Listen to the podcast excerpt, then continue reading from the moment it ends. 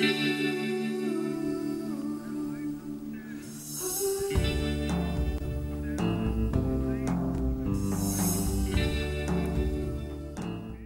दोस्तों, एक बहुत ही अच्छी हम बात करने वाले हैं कि इससे आपको श्योर एंड शॉर्ट फ़ायदा होगा, क्योंकि बहुत मैंने अपनी प्रैक्टिस में इस उपाय को देखा है। साउथ वेस्ट के अंदर अगर अंडरग्राउंड पानी की टंकी होती है तो यह आपके लिए सबसे बड़ी परेशानी बन जाती है। डिप्रेशन और एंग्जाइटी हो जाता है आपको, और जैसे ही आप अपने घर में आते हैं, आपका बिल्कुल भी मन नहीं लगता। अच्छी से अच्छी चीज़ें आपके घर में वेट कर रही हो, खाना वेट कर रहा हो, और इतने प्यारे लोग वेट कर रहे हो, तब भी आपका मन नहीं लगता आपके घर में। तो इस टंकी को आप अपने घर से हटवाएँ, इसे नॉर्थ ईस्ट में ले जाएँ। इन केस नहीं ले जा सकते हैं तो टंकी के ढक्कन के अंदर लाल रंग करवाएँ और आसपास अच्छे पौधे रखें।